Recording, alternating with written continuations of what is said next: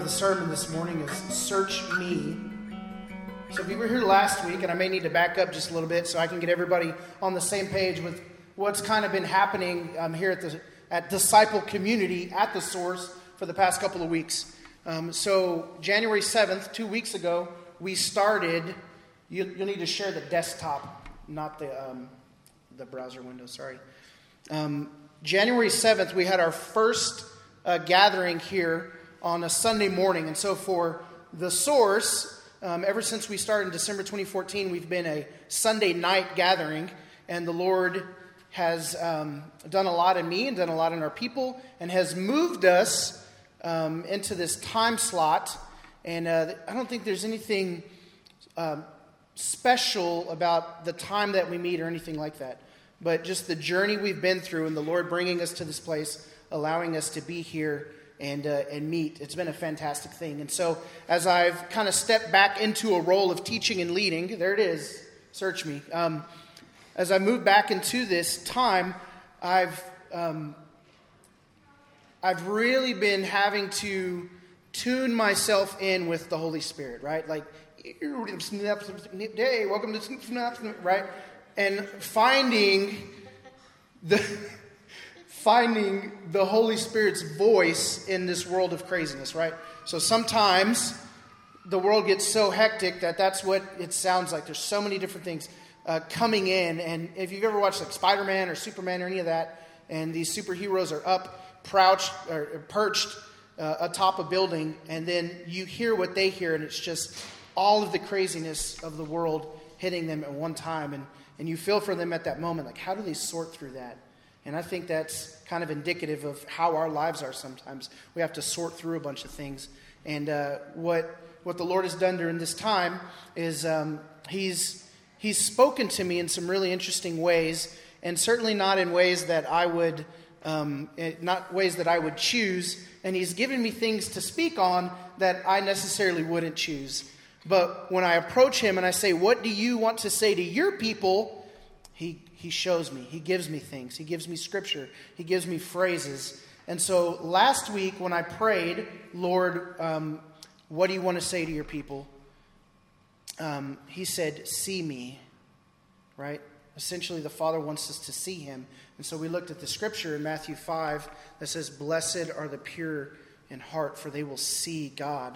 And we talked all about how um, the Father wants us to see him.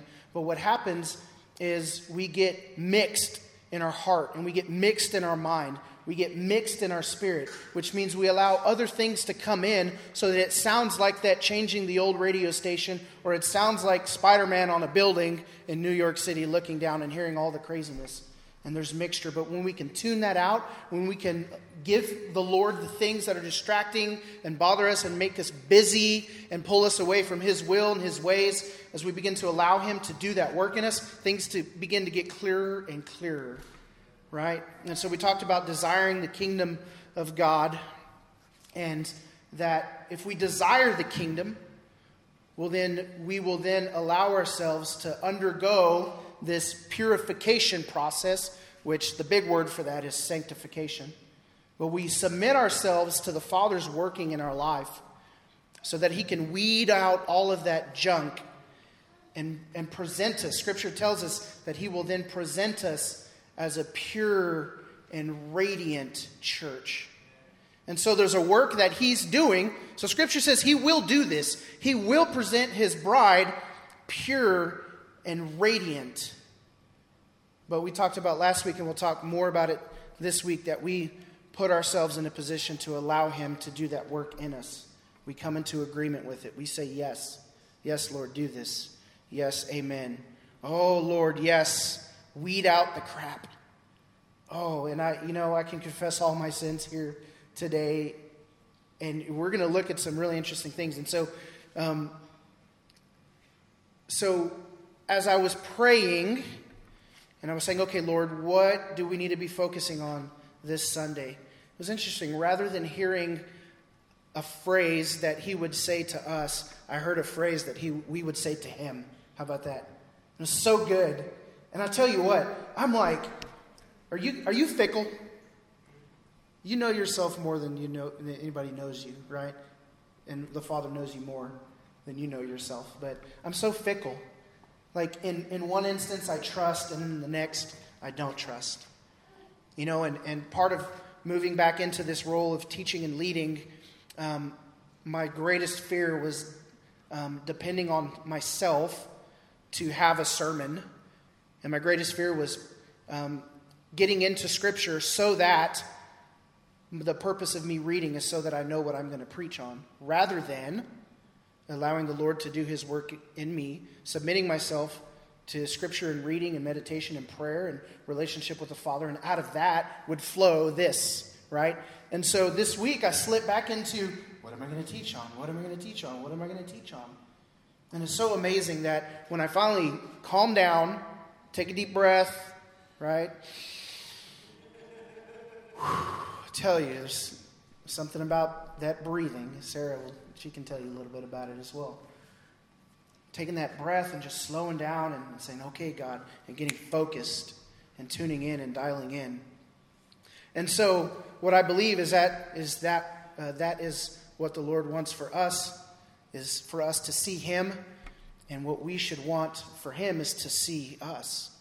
And so, to see us is to look deep in the dark crevices of our soul, our heart, our mind, our will, our intentions, and, and to say, Lord, look there and find the things that are impure. And we'll, we'll see a psalm here in just a moment. But I want to look real quick at just a couple different verses to kind of pave, a, to lay a foundation and pave the way for where this is going this morning. And so, uh, 1 John chapter 3, verse 3 it says, And everyone who has this hope in him purifies himself just as he is pure. And so this scripture is talking about when we see Christ, we'll be like him because we will see him as he is. And so we have this hope that we will become like Christ. And it says, if we have this hope in him, well, then we will purify ourselves just as he is pure. And so I got to thinking about that because I think I quoted this verse last week, but I didn't really spend a lot of time looking at his kind of purity, right? What is Christ's purity? The purity that he is, what is that? And then how do we attain that? Because I can tell you, if we could on our own have attained the kind of purity that Christ is, then he would have never needed to come in the first place, right? While you were still powerless, while you were still sinners, Christ died for you, for the ungodly, right? And so, what kind of pure is he? Well, one, he had no sin. And so, right then and there, that puts a wide gap between where I'm at and where Christ is at. Sinless, sinful, right? And, and, and we, can, we can talk more about identity, how in Christ I am a new creation, right? I'm no longer under my sin. But Scripture tells us that we will continue to purify ourselves. So I've been saved, I am saved, and I am being saved, right? I know that's kind of kind of hard to grasp, but Scripture tells us work out our salvation with fear and trembling. So we are saved. There is a way that things are, but then we continue in our walk with the Lord and we continue working things out right? He continues to, to, to get things and bring them into alignment. And so it's, it's interesting because it's like Jesus said he's going to do a complete work in you. You will be brought into completion. The work that he started in you will be brought into completion. So, Christ having spoken that, it already is, although currently it isn't if that makes sense. Because right here, right now, I look and I, I hear my thoughts and, and I know my sin. I'm like, I still have sin. But then I have hope and I say, but no, he's going to purify me and he's going to present me radiant. He's going to present me pure and he's going to present me holy. So that's going to happen. So I can have hope in that. But while I'm here, I submit myself to that process, right? So 1 Peter 2 22 tells us that he committed no sin and no deceit was found in his mouth. And so, one, his kind of purity was no sin, right? And sin simply means missing the mark. It means here's perfection according to the law that was given by Moses, right? So, this set of rules and regulations. And so, God gave the law, not that it would help us attain righteousness, but that it would show us how unrighteous we really are.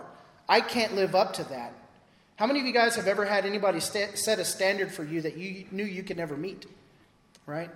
But what does that do to you? It's not meant to. It's not meant to, um, like, bring death, so to speak. Although it is meant to bring death, right? It's this great paradox. But so there's a standard that you can't meet, and so you have to then come to the end of yourself and then say, "I need somebody to meet it for me or to help me meet it, because I can't do it on my own." Right? So the law was given um, not that it would help us attain righteousness, but show us that we weren't righteous. And so Jesus came. He committed no sin, which means he lived up to all of those standards and then some, because he gave new commandments, right? He says, Here's the commandments. I'm going to live up to those, and I give you a new commandment, which he himself also modeled for us while he was here on earth. You guys with me? So, you guys tracking with me, right? Um, no sin, no deceit was found in his mouth, right? And so he didn't speak lies. He wasn't trying to win, win anybody over in, a, in an evil kind of way. He wasn't trying to manipulate people. He wasn't trying to brainwash people. There was no deceit, right? And then one more. So there was no sin, no deceit, and he was fully devoted to the, to the will of the Father. Go to this next scripture. Matthew 26, 39 tells us, going a little farther, he fell face down and prayed. This is Jesus. My Father, if it is possible, let this cup pass from me. Yet, not as I will, but as you will. And so, just real quick, Jesus is in the Garden of Gethsemane, right? Um, he's there. He's with his disciples. He tells them to, to pray so that they don't fall into temptation, except they fall asleep. How many of you have ever fallen asleep praying? I've done this. I get it. So he's there, and he's in agony because he's about to sacrifice himself on a cross right? I mean, this isn't some like, oh yeah, I'm going to give myself kind of thing. Like, if we ever read together the description of what they did to him, that was brutal. And he knew that he was moving into that. And he has this moment where he says, Father, if it's possible. But he's like, but nevertheless, your will be done. And so he was fully submitted and committed to the will of the Father. And how does that, how could he find himself in a place where he says, I'm going to do what you want me to do, even if it's going to kill me?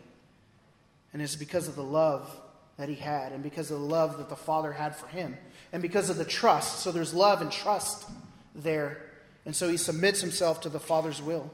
And so I think one of the things that causes us to not fully submit ourselves to the Father's will is lack of trust. Right? We don't tr- fully trust him. We don't fully believe that he is who he says he is or fully believe that he's going to do what he says he's going to do. And so there's a lack of trust there. So already we've missed the mark in many different ways. Jesus also, in another place, says, Be perfect as I'm perfect. Another translation says, Be holy as I'm holy. So he gives us this command Be holy as I'm holy. Be set apart. Be perfect. Be pure. We purify ourselves as he's pure. But we have this seemingly unattainable situation on our hands, right? And there's been times in my life where I've felt woefully inadequate to change myself. And what I have to realize is that one, I am woefully inadequate and woefully powerless to change myself. And so I am utterly and woefully incapable of purifying myself the way that He's pure. So it's okay, Jason. If Scripture says we love Him, we have this hope, so we're going to move into this purifying ourselves as He is pure, but you're saying, I can't purify myself. Yes. However, again, there is a work that the Father desires to do in you, and He gives us a way. And so we're going to read in Galatians chapter 5, uh, verse 16 through 26. It says, I say then, walk by the Spirit, and you will certainly not carry out the desire of the flesh. There's our answer. Does that seem like an answer? I think that seems like an answer. I say then, walk by the Spirit, and you will certainly not carry out the desire of the flesh. So we have this flesh, this body, this soul, this mind, will, and emotions. We have a heart that's the seat of our intentions and our desires. And it's from the heart that the mouth speaks, right? And so Jesus said, it's not the outside of the cup that needs to be cleansed, it's the inside of the cup. Therefore, clean the inside of the cup. So we have this, this sinful, and let's just get everybody on the same page here. Would you agree that you all have sinful desires? I just want to make sure I'm dealing with people that are saying, yes, I'm in that boat. Okay. Good. Good. Because we have to realize that this struggle that goes on inside of us, it can be won. But again, when I say that you are woefully inadequate and utterly powerless to change yourself, this is a true statement. But if I made the statement, you are woefully inadequate and powerless to change yourself, except if you walk by the Spirit, then you will certainly not carry out the desire of the flesh, right? That's a better statement. I'm woefully inadequate and powerless. However, however, right? Or but God. This is one of our favorite phrases, right? But God. And like all through Scripture, we see people facing seemingly impossible tasks and, quite literally, physically possible tasks and they're up against a wall or they're up against a Red Sea with an army behind them wanting to kill them, right? Or Joseph is stuck in prison, right? He's been he's been rejected all his life by his family, and then he goes to jail, and then and then he's he's uh, manipulated in jail, and and all sorts of stuff. But God, He still makes a way so that Joseph rises to the top, right? And then he saves a nation from famine and this is essentially what the Father does for us. We're up against this great task of changing, right? And again, like I've heard people say, oh, you're great the way you are, you're beautiful, you're enough. I would say, yes, absolutely, all of those things. Right? We're fearfully and wonderfully made. The, the Lord knit us together in our mother's womb. He loves us how we are just where we're at. He, while we were sinners, He died for us. This is love. Like all of those things are yes and amen and true. But if we're honest with ourselves, we could write out a list of things that I would say, if the God, if you could change these like right now or change them tomorrow, uh, yes, do that. And we could all write out that list. Right? And so it says, For the flesh desires what is against the spirit, and the spirit desires what is against the flesh. These are opposed to each other, or these are at war with each other, so that you don't do what you want to do. How many of you experienced that before? Right? So many times I've like made the statement, I'm going to change, or I'm going to do this, and I'm going to do that, and I'm all these different things. And it's like not very far down the road that I fall flat on my face. And here I am being the person that I promised I was never going to be. And saying the things I said I would never say to my wife, or treating Henry in a way that I said I would never treat him, or being a father to my daughter that I said I would never be, right? Oh, I can't be that person. I'm not going to be my dad. I'm not going to be my mom. I'm not going to be that guy. You know, think of the worst person you can think of. I'm never going to be him. And then lo and behold, that moment of irony when you realize, I am, I am that guy, right? I'll never be that guy. Don't be that guy. I'm that guy. It happens, right? It happens. We do the things we don't want to do. But then Scripture gives us another glimpse of hope here in uh, verse 18. But if you are led by the Spirit, you are not under the law. Now, the works of the flesh are this, and this is what's interesting to me this week as I was in my studies, I was reading through Galatians. I don't know what took me there. I was just in Galatians. I'm like all over scripture sometimes. And I'm reading. And last week, or maybe the week before, I said something along the lines of, Well, of, you, you guys know your own heart. You know the things you're struggling with. I don't need to sit here and list out all the things that are sin. And then I get to scripture, and then we, I find a list of all the things that are the works of the flesh. I say, well, at some point in time, somebody thought it beneficial to list out all the things that we struggle with and that are an issue. And that helps us. It helps us because it shows us. It says, you struggling with this? Are you struggling with this? Maybe this is the issue. Is this the issue? And a lot of these things, a lot of these things don't apply to some people, but then there are just these other little things that you read. You're like, oh, he got me. Like I thought I was, I thought I was going to escape the list, right? I thought I was good. Jesus says one point at one point in time in Revelation, he says, like, you think you're okay, except you're poor, pitiable, and blind. And then he says, Come to me. I stand at the door and I knock. And then he invites us in to dine with him. It's a beautiful thing. He says, I see you where you are. There's an issue, but I'm knocking. And I want to come in and I want to handle those things, right? It's a beautiful thing. So let's look at this list real quick. It says, Now the works of the flesh are obvious sexual immorality, moral impurity. There's that word, impurity, right? It means mixture, it's mixed promiscuity, idolatry, and that can be all sorts of things, sorcery, right? I used to read through this list and I'm like, I'm not Gandalf, I'm good, right? I'm not a sorcerer. Although he was the white, you know, whatever. It was good. It was good witch. Um, hatreds, strife, jealousy, outbursts of anger, which I don't know where those come from. But I've been plagued lately. I really have. I don't understand.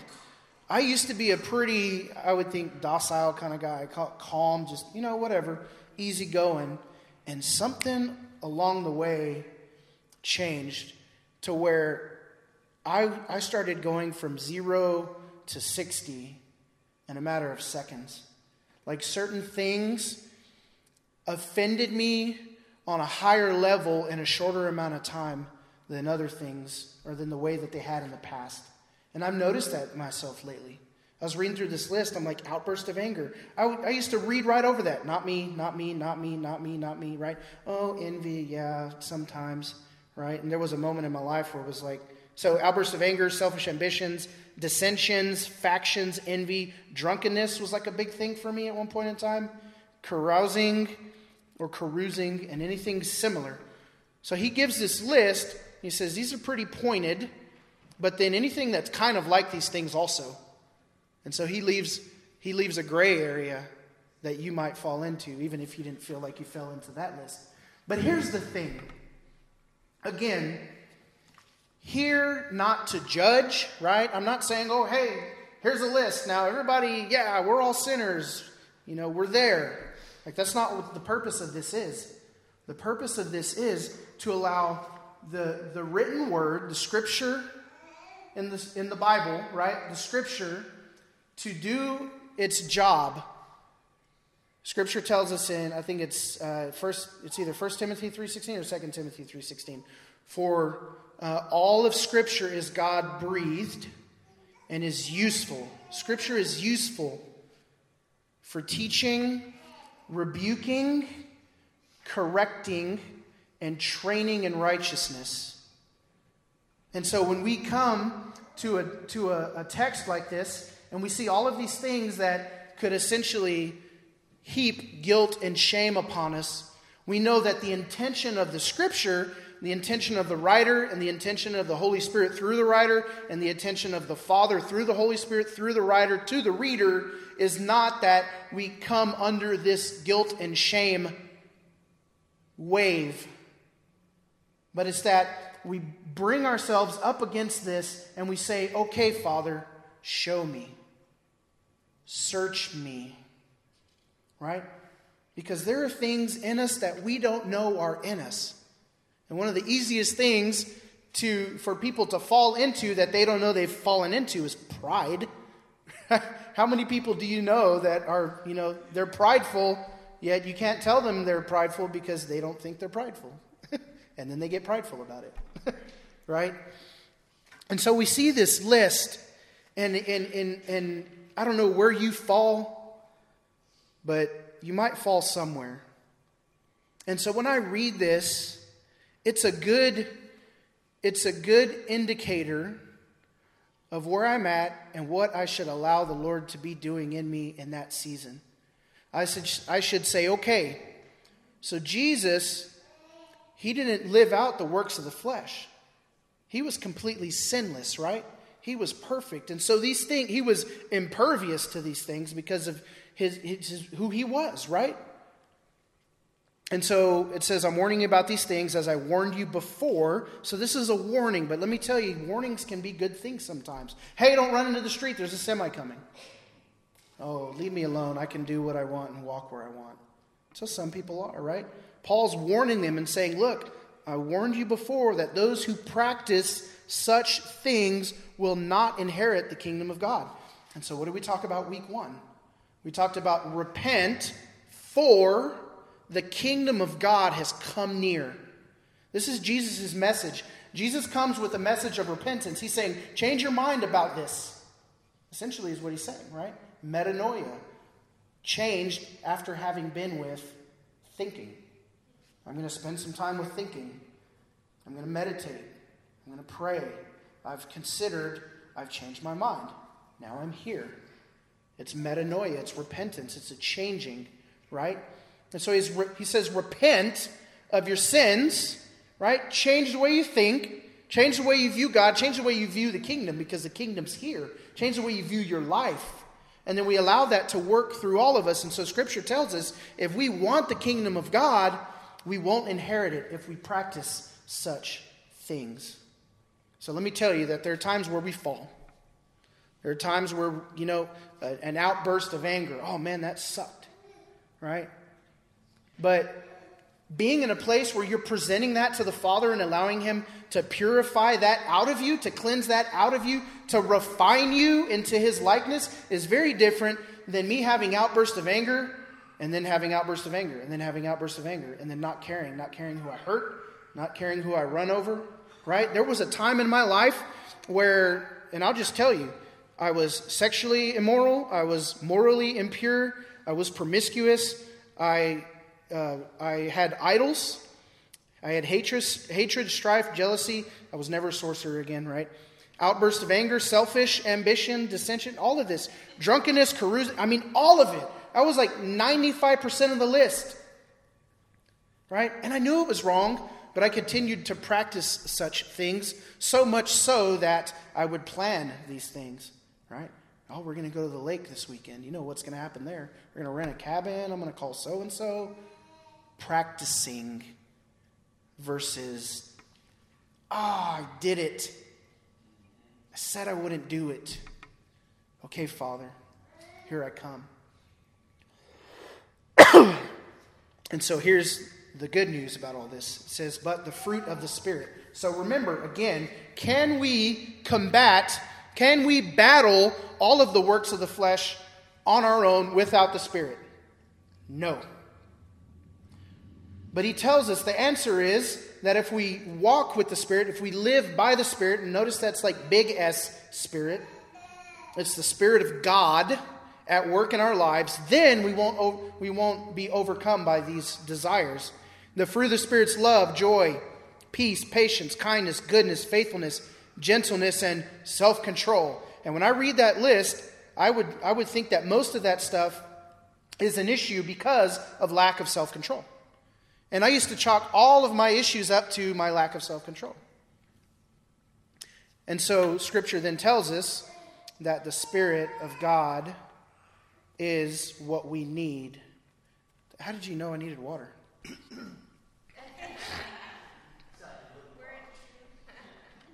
Thank you so much. I was preaching through the itch. I just thought, it's got to go away but the fruit of the Spirit. So if we walk by the Spirit, if we allow the Spirit to do its work within us, if we submit, and let me tell you, there's a submission and there's a work that happens, and something I've been convicted of, um, or just over the past week, is that I know that if I if I don't spend time getting my mind focused on the Father, if I don't spend my time in prayer and conversation if I'm not reminding myself of who I am in Christ and the power that's in me to overcome sin, if I'm not reminding myself and, and like looking at my day early in the morning and saying, okay, God, I'm going to go to work and I'm going to sit in front of this computer and I'm probably going to get really bored, but your scripture tells me that I need to work as though I'm working unto the Lord. If I don't set my heart and my mind to do that and then allow the Spirit throughout the day to remind me, hey, remember you're going to work to the Lord today. And this is what the Spirit does. If I don't submit myself to that on a daily basis, if I don't get to a place to where I start like that, it's very hard to reroute throughout the day because I get so busy. And there are times where I have to stop and take a walk or, you know, I have to refocus. But I have to get in step with the Spirit, is what Scripture will tell us. We'll get in step with the Spirit. So when that happens, the fruit that happens from doing that are all of these things that are enough and more than enough to allow us to not desire the other things. Right? If we had joy, if we had peace, and patience and love and self control, we wouldn't need to fall into idolatry or promiscuity or in, into carousing or carousing, right?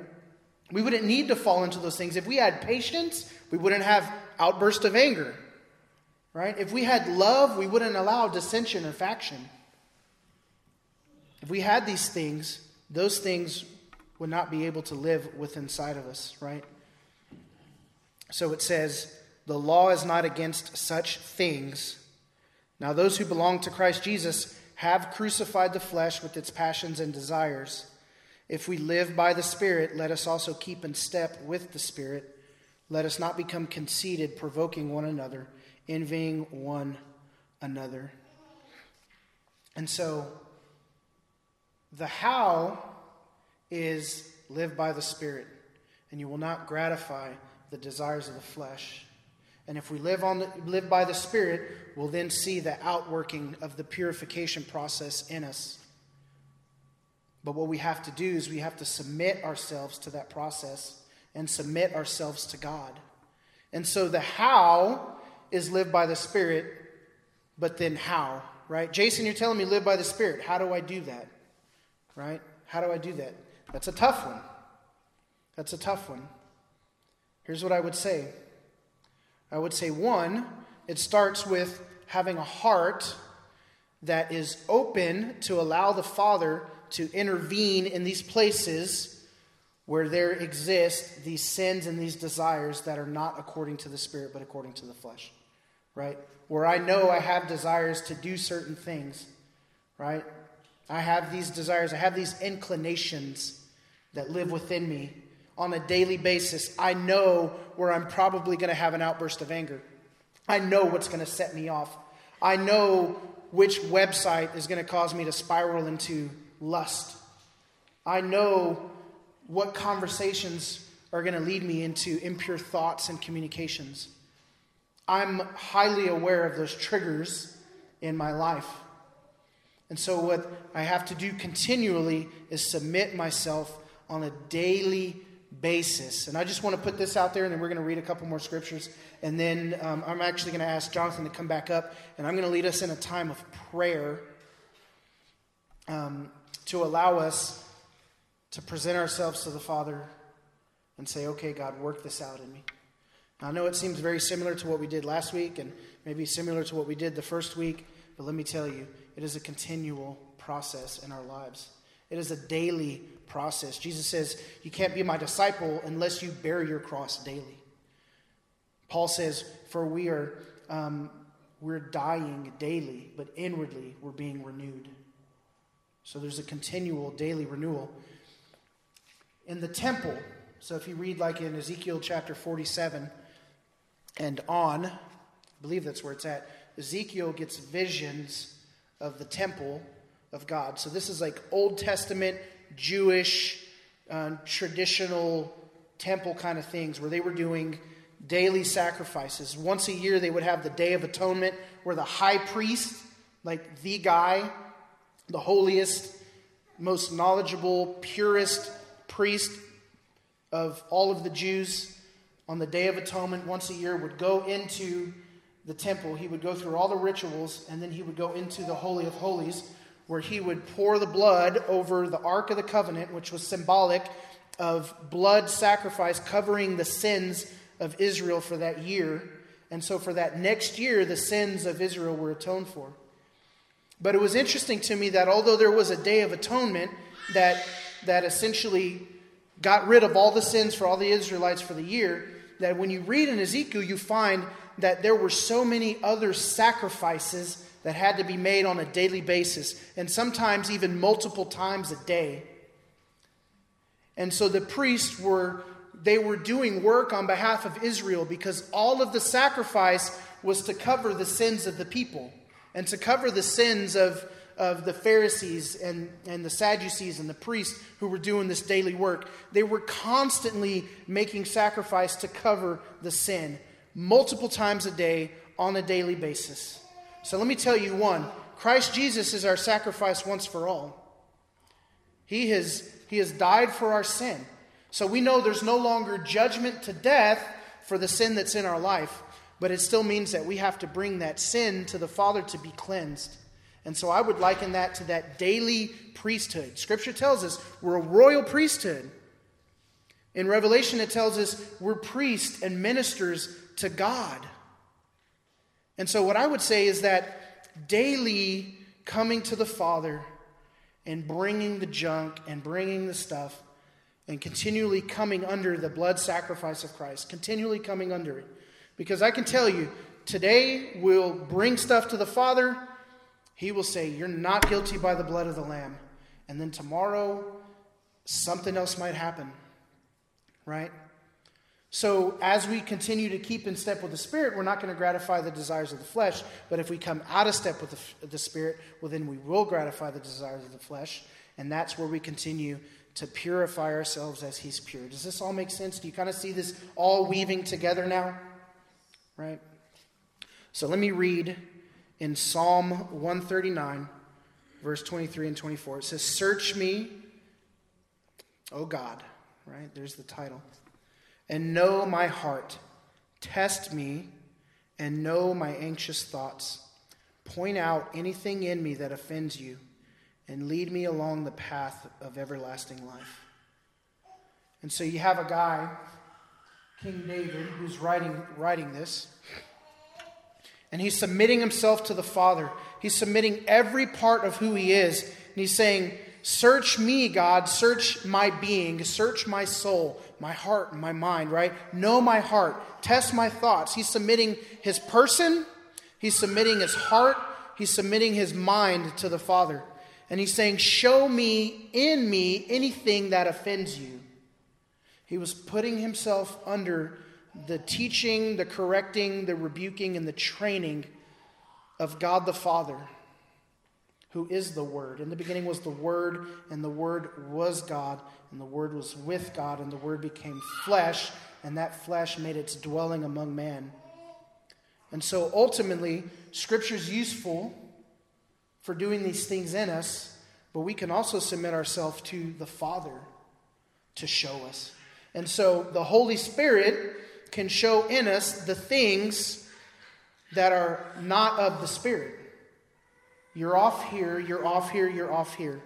Right? So we can submit ourselves that way. Psalm 86 11 says, Teach me your way, Lord, and I will give uh, and I will live by your truth. Give me an undivided mind to fear your name. What do we talk about with purity, right? Purity is lack of mixture. But if there's mixture, it means there's a division between substances. And Scripture tells us um, we can pray, right? As the way David prayed Search me, know my heart, test me, give me an undivided mind.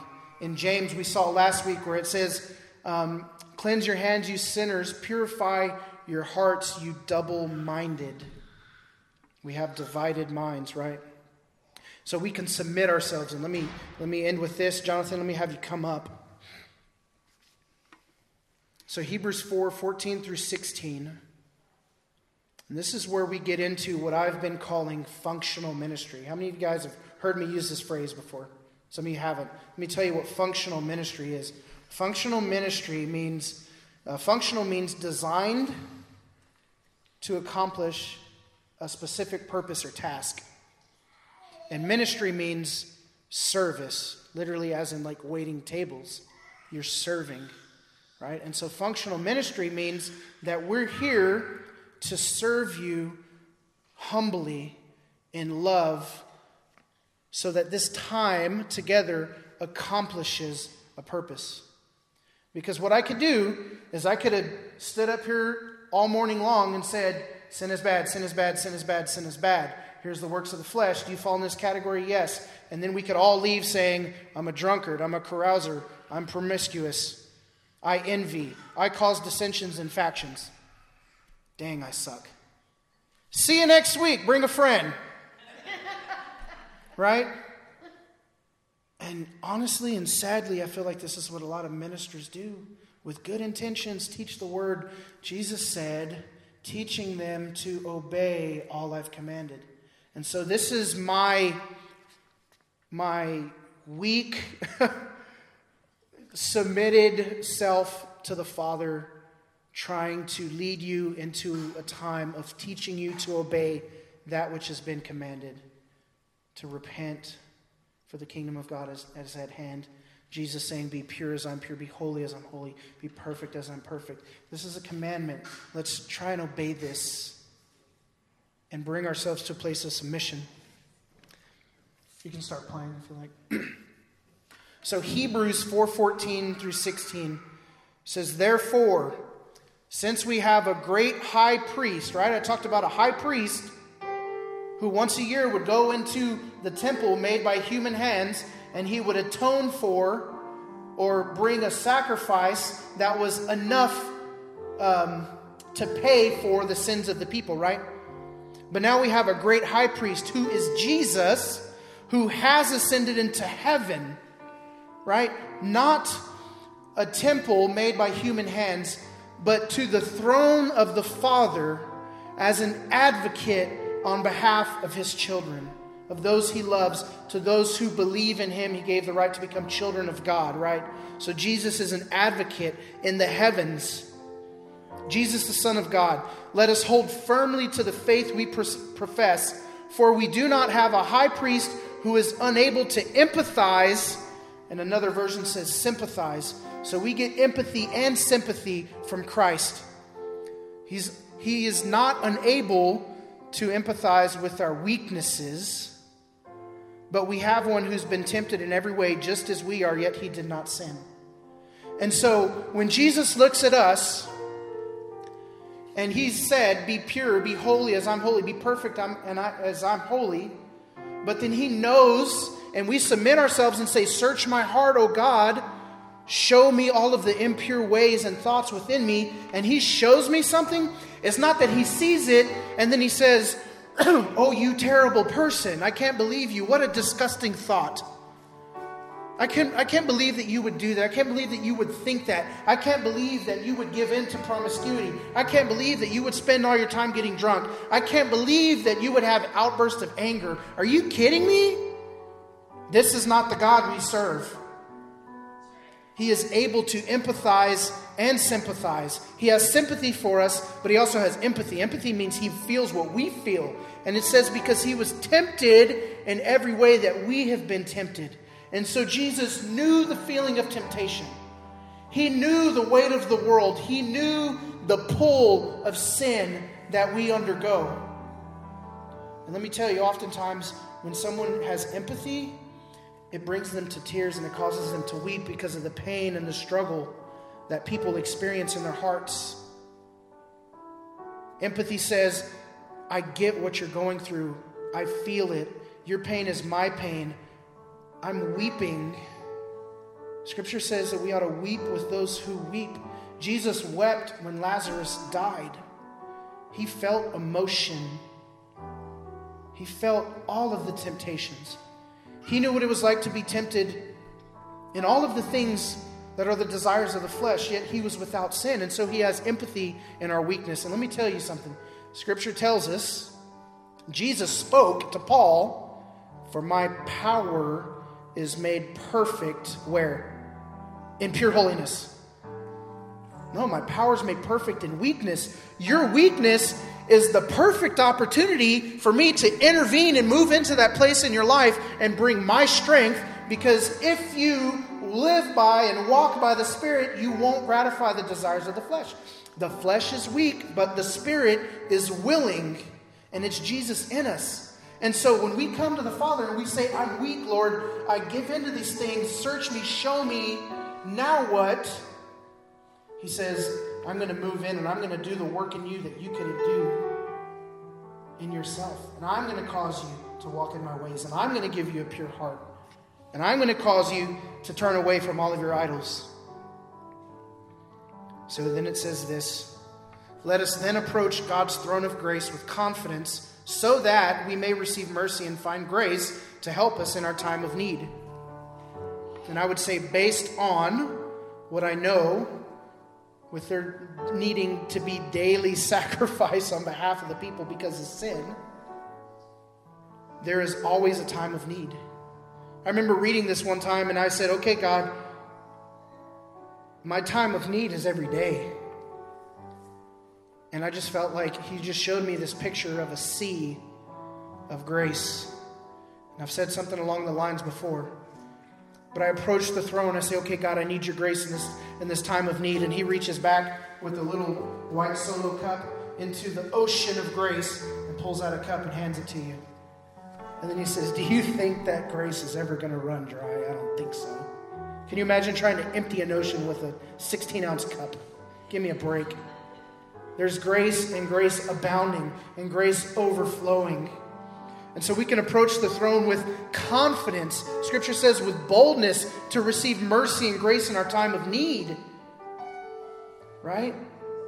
But let me tell you that I know there may be people here who have experienced this before, and I've experienced it, to where I didn't want to approach God. I didn't want to talk to God because I felt crappy about the things I'd done.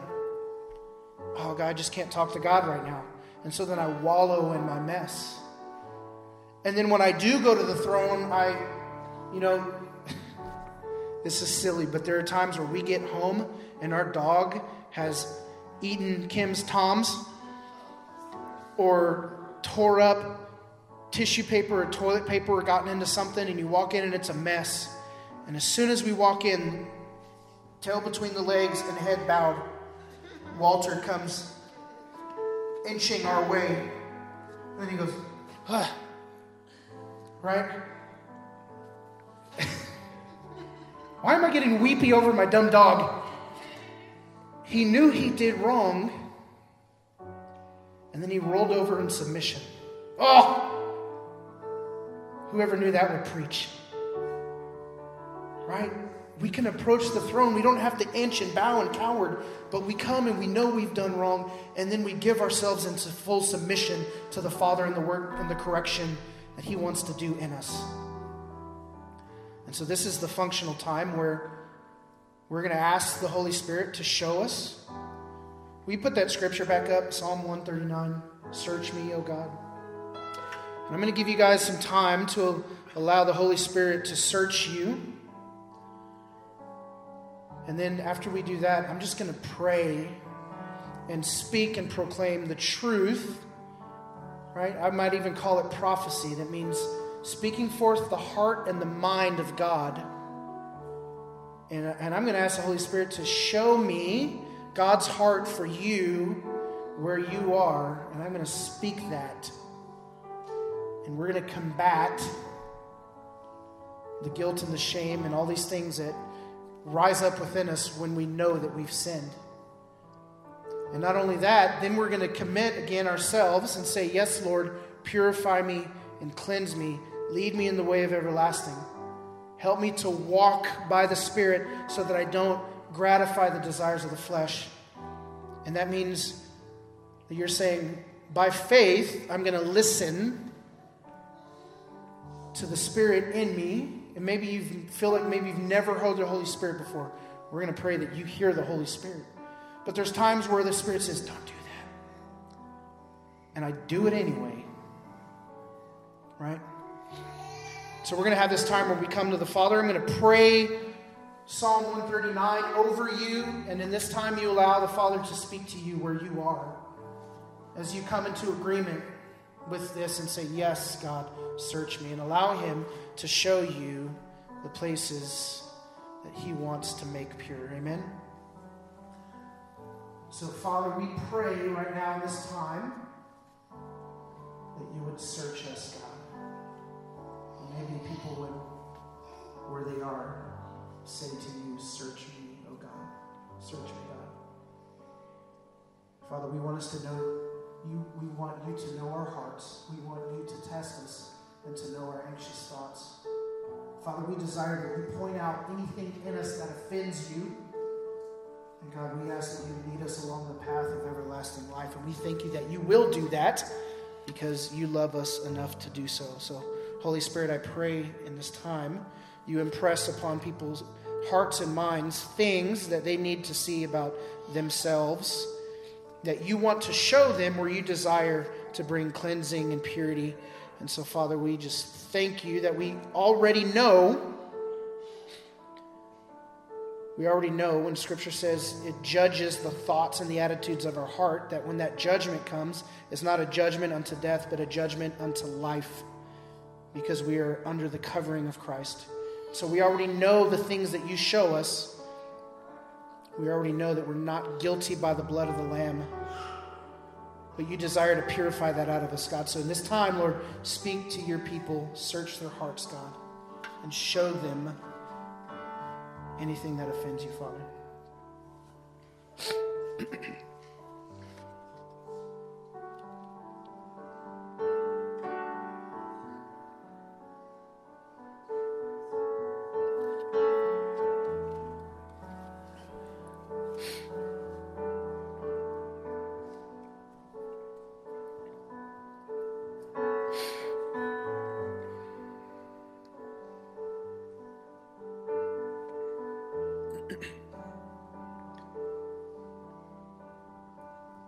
Spirit, I pray that if there's anybody in this room that in their heart would say, I don't know that I've ever heard the voice of God or ever experienced the Spirit showing me anything, that you would open deaf ears and that you would give hearts of flesh where there's hearts of stone. Jesus said, My sheep hear my voice and they know me.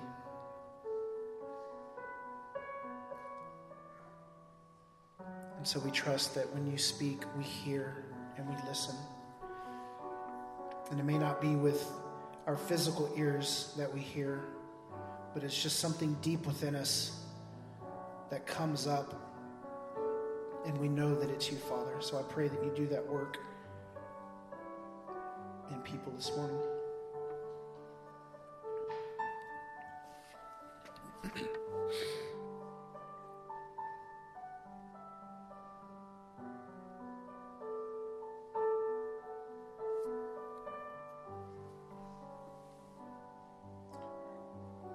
So, Father, as we have these things that you've shown us, we've said, Search me, O God, and know my heart. Show me anxious thoughts. Show me ways that offend you, God. And you've shown us. We know that we don't have a high priest who's unable to empathize with our weakness, but we have one who's been tempted in every way just as we are, and he didn't sin. So, Jesus, I thank you that you are our advocate, our advocate who empathizes and sympathizes with our weakness. And so, Father, we boldly approach your throne of grace confidently in Christ under his blood sacrifice so that we can receive mercy and find grace to help us in our time of need. So, Father, I pray that you dispense mercy and grace into people's hearts right now, God. There's forgiveness there's no room for shame or guilt. At that place of grace, we find praise and we find worship because we say, Thank you, God, that you've applied mercy and grace. You've, you've administered that. You've dispensed grace and mercy to us in our time of need, God, and you're good for doing that. Thank you, God, that you desire to bring us to these places over and over again where we lay ourselves out bare before you. All of our thoughts, all of our anxieties, all of our fears and our doubts, and all of our sin, our guilt, and our shame, we lay it out to you, and you see it, and you don't reject us.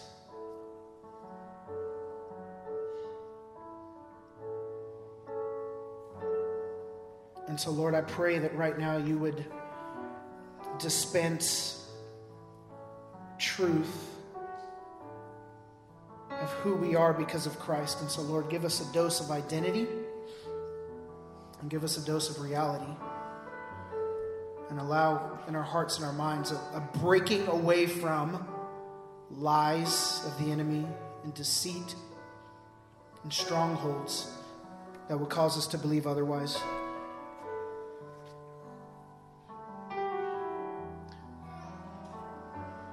You are beautiful children of God. You are beloved by the Father. The creator of the universe loves you so deeply and so dearly. He sees each and every one of you, and He calls you by name, and He knows the amount of hair on your head.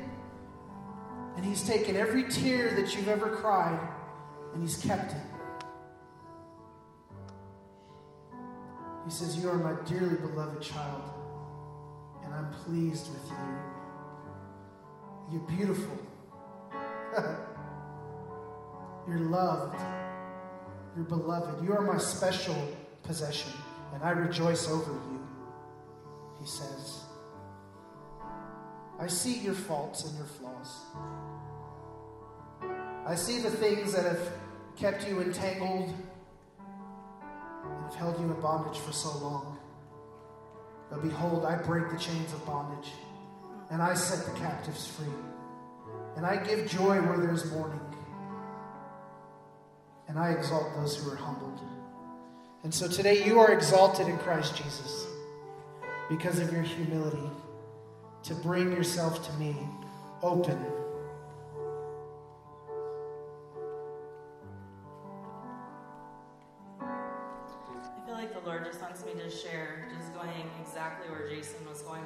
saying something very specific, and that is you are not these sins.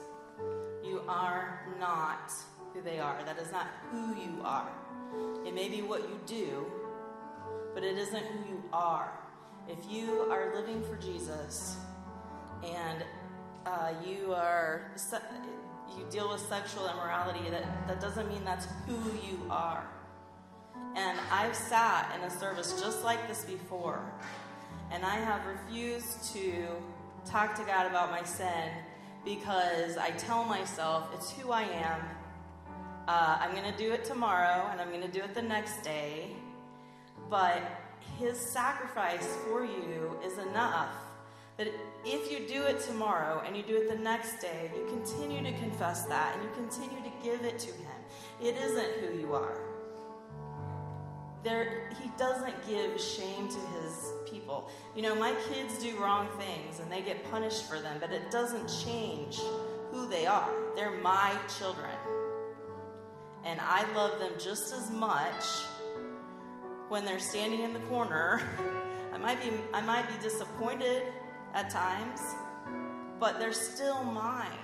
And I'm still going to do anything I can for them. And you your identity, Jason just touched on that right at the end. Your identity is not those sins. Your identity is as his child. He bought you, he paid for you, and those sins do not separate you from him. It, it, doesn't keep you from him. Just get rid of them and live your life who he created you to be, which is his child.